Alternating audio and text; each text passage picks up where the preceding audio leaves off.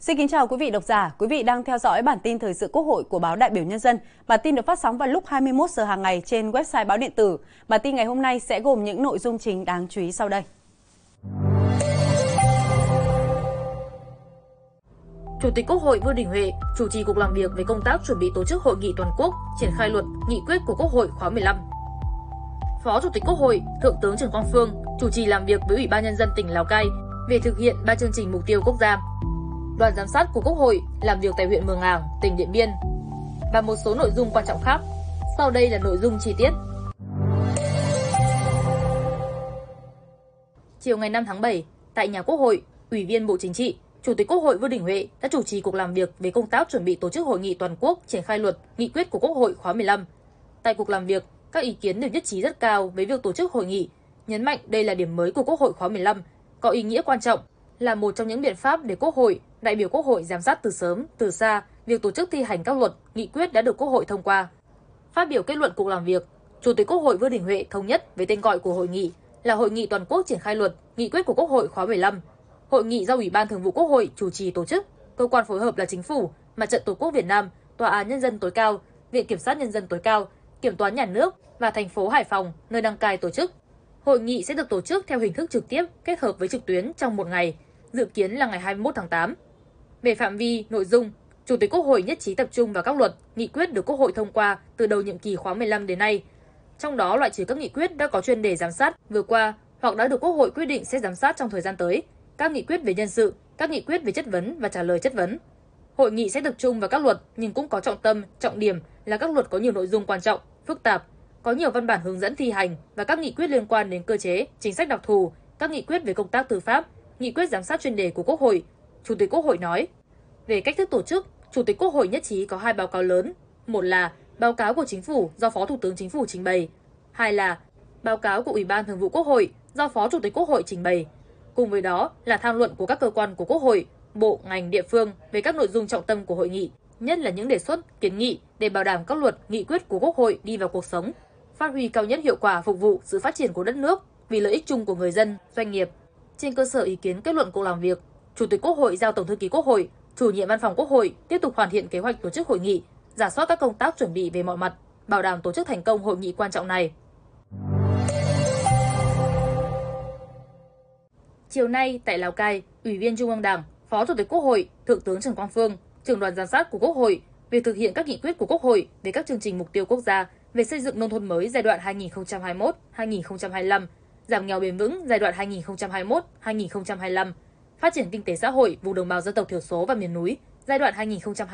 2021-2030 đã chủ trì cuộc làm việc của đoàn giám sát với Ủy ban nhân dân tỉnh Lào Cai. Phát biểu kết luận cuộc làm việc, Phó Chủ tịch Quốc hội, Thượng tướng Trần Quang Phương cho rằng, mặc dù còn nhiều khó khăn nhưng tỉnh ủy, Hội đồng nhân dân, Ủy ban nhân dân tỉnh Lào Cai đã chủ động, tích cực trong công tác lãnh đạo, chỉ đạo triển khai kịp thời, hiệu quả các nhiệm vụ được giao theo nghị quyết của Quốc hội về các chương trình mục tiêu quốc gia, đặc biệt là kết quả giảm nghèo khá ấn tượng. Phó Chủ tịch Quốc hội đề nghị Ủy ban nhân dân tỉnh Lào Cai tiếp thu đầy đủ ý kiến để bổ sung vào báo cáo gửi đoàn giám sát. Trong đó, lập danh mục các nội dung còn khó khăn, vướng mắc, các kiến nghị cụ thể đối với chính phủ, các bộ ngành trung ương về từng chương trình, các dự án, tiểu dự án cụ thể. Tỉnh quyết tâm giải ngân 100% vốn và hoàn thành mục tiêu các chương trình đúng thời hạn. Phần đấu là địa phương kiểu mẫu, điển hình trong việc chỉ đạo, triển khai thực hiện ba chương trình mục tiêu quốc gia. Phát biểu tại cuộc làm việc, Phó Chủ tịch Quốc hội, Thượng tướng Trần Quang Phương đề nghị Mường Khương tiếp tục phát huy những mô hình mới, cách làm hay trong thời gian qua để nâng cao thu nhập, xây dựng đời sống văn hóa, xây dựng môi trường nông thôn xanh sạch đẹp. Đặc biệt, cần tiếp tục gìn giữ và đẩy mạnh sản xuất những sản phẩm nông nghiệp giá trị cao nhằm hình thành một số vùng chuyên canh nông sản, sản xuất hàng hóa nông nghiệp. Ghi nhận những kiến nghị của Mường Khương, Phó Chủ tịch Quốc hội cho biết, đoàn giám sát của Quốc hội sẽ tiếp thu và tổng hợp chung vào báo cáo sau khi làm việc với Ủy ban nhân dân tỉnh Lào Cai. Trước đó, sáng cùng ngày, tại Lào Cai, Ủy viên Trung ương Đảng, Phó Chủ tịch Quốc hội, Thượng tướng Trần Quang Phương trưởng đoàn giám sát của Quốc hội đã chủ trì cuộc làm việc giữa đoàn giám sát với huyện Mường Khương về cùng nội dung này. Nhân dịp này, Phó Chủ tịch Quốc hội, Thượng tướng Trần Quang Phương đã thăm và tặng quà các thương binh và hộ gia đình chính sách trên địa bàn xã Thanh Bình, xã Nậm Chảy, thăm mô hình sản xuất chè và khảo sát tuyến đường kết nối xã Thanh Bình với xã Nậm Chảy, huyện Mường Khương. Chiều 5 tháng 7, đoàn giám sát việc thực hiện các nghị quyết của Quốc hội về các chương trình mục tiêu quốc gia về xây dựng nông thôn mới giai đoạn 2021-2025, giảm nghèo bền vững giai đoạn 2021-2025, Phát triển kinh tế xã hội vùng đồng bào dân tộc thiểu số và miền núi giai đoạn 2021-2030 do Ủy viên Trung ương Đảng, chủ nhiệm Ủy ban Kinh tế Vũ Hồng Thanh, Phó trưởng đoàn giám sát dẫn đầu đã làm việc tại huyện Mường Ảng, tỉnh Điện Biên. Kết luận cuộc làm việc, chủ nhiệm Ủy ban Kinh tế Vũ Hồng Thanh đề nghị Ủy ban nhân dân huyện Mường Ảng cũng cần thống kê, làm rõ sự đóng góp của nhân dân trong thực hiện các chương trình, nhất là nguồn lực đất đai, ngày công, tiền của nhân dân. Đồng thời, tiếp tục đánh giá thêm về hiệu quả của ban chỉ đạo các chương trình mục tiêu quốc gia huyện, trình độ, năng lực của đội ngũ giúp việc của ban chỉ đạo, đánh giá các tiêu chí của chương trình mục tiêu quốc gia, xây dựng nông thôn mới đã thực sự phù hợp với thực tế của huyện hay chưa, làm rõ vướng mắc trong việc quy hoạch vùng trồng dược liệu, từ đó hoàn thiện lại báo cáo của huyện gửi đoàn giám sát. Trước đó, đoàn giám sát đã tham quan mô hình sản phẩm ô cóp tại xã Áng Nương, khảo sát thực tế tại hồ Ảng Cang, huyện Mường Ảng, tỉnh Điện Biên. Ngày 5 tháng 7, tại Quảng Ninh, đoàn giám sát của Ủy ban Quốc phòng và An ninh do Phó chủ nhiệm Ủy ban, Trung tướng Nguyễn Minh Đức làm trưởng đoàn đã làm việc với Ủy ban nhân dân thành phố Hạ Long về thực hiện nghị quyết số 99 năm 2019 của Quốc hội về tiếp tục hoàn thiện nâng cao hiệu lực, hiệu quả thực hiện chính sách, pháp luật về phòng cháy chữa cháy giai đoạn 2020-2022. Kết luận cuộc làm việc, Phó chủ nhiệm Ủy ban Quốc phòng và An ninh Nguyễn Minh Đức ghi nhận những cố gắng, nỗ lực của thành phố Hạ Long trong công tác phòng cháy chữa cháy. Qua đó yêu cầu Ủy ban nhân dân thành phố thực hiện nghiêm túc, sớm hoàn thiện báo cáo, bám sát đề cương hướng dẫn của đoàn giám sát. Trong đó, cần bổ sung phụ lục đầy đủ, cập nhật số liệu mới nhất vào báo cáo. Đặc biệt, làm rõ cụ thể những quy chuẩn kỹ thuật nào còn gây nhiều khó khăn vướng mắc nhất cho doanh nghiệp.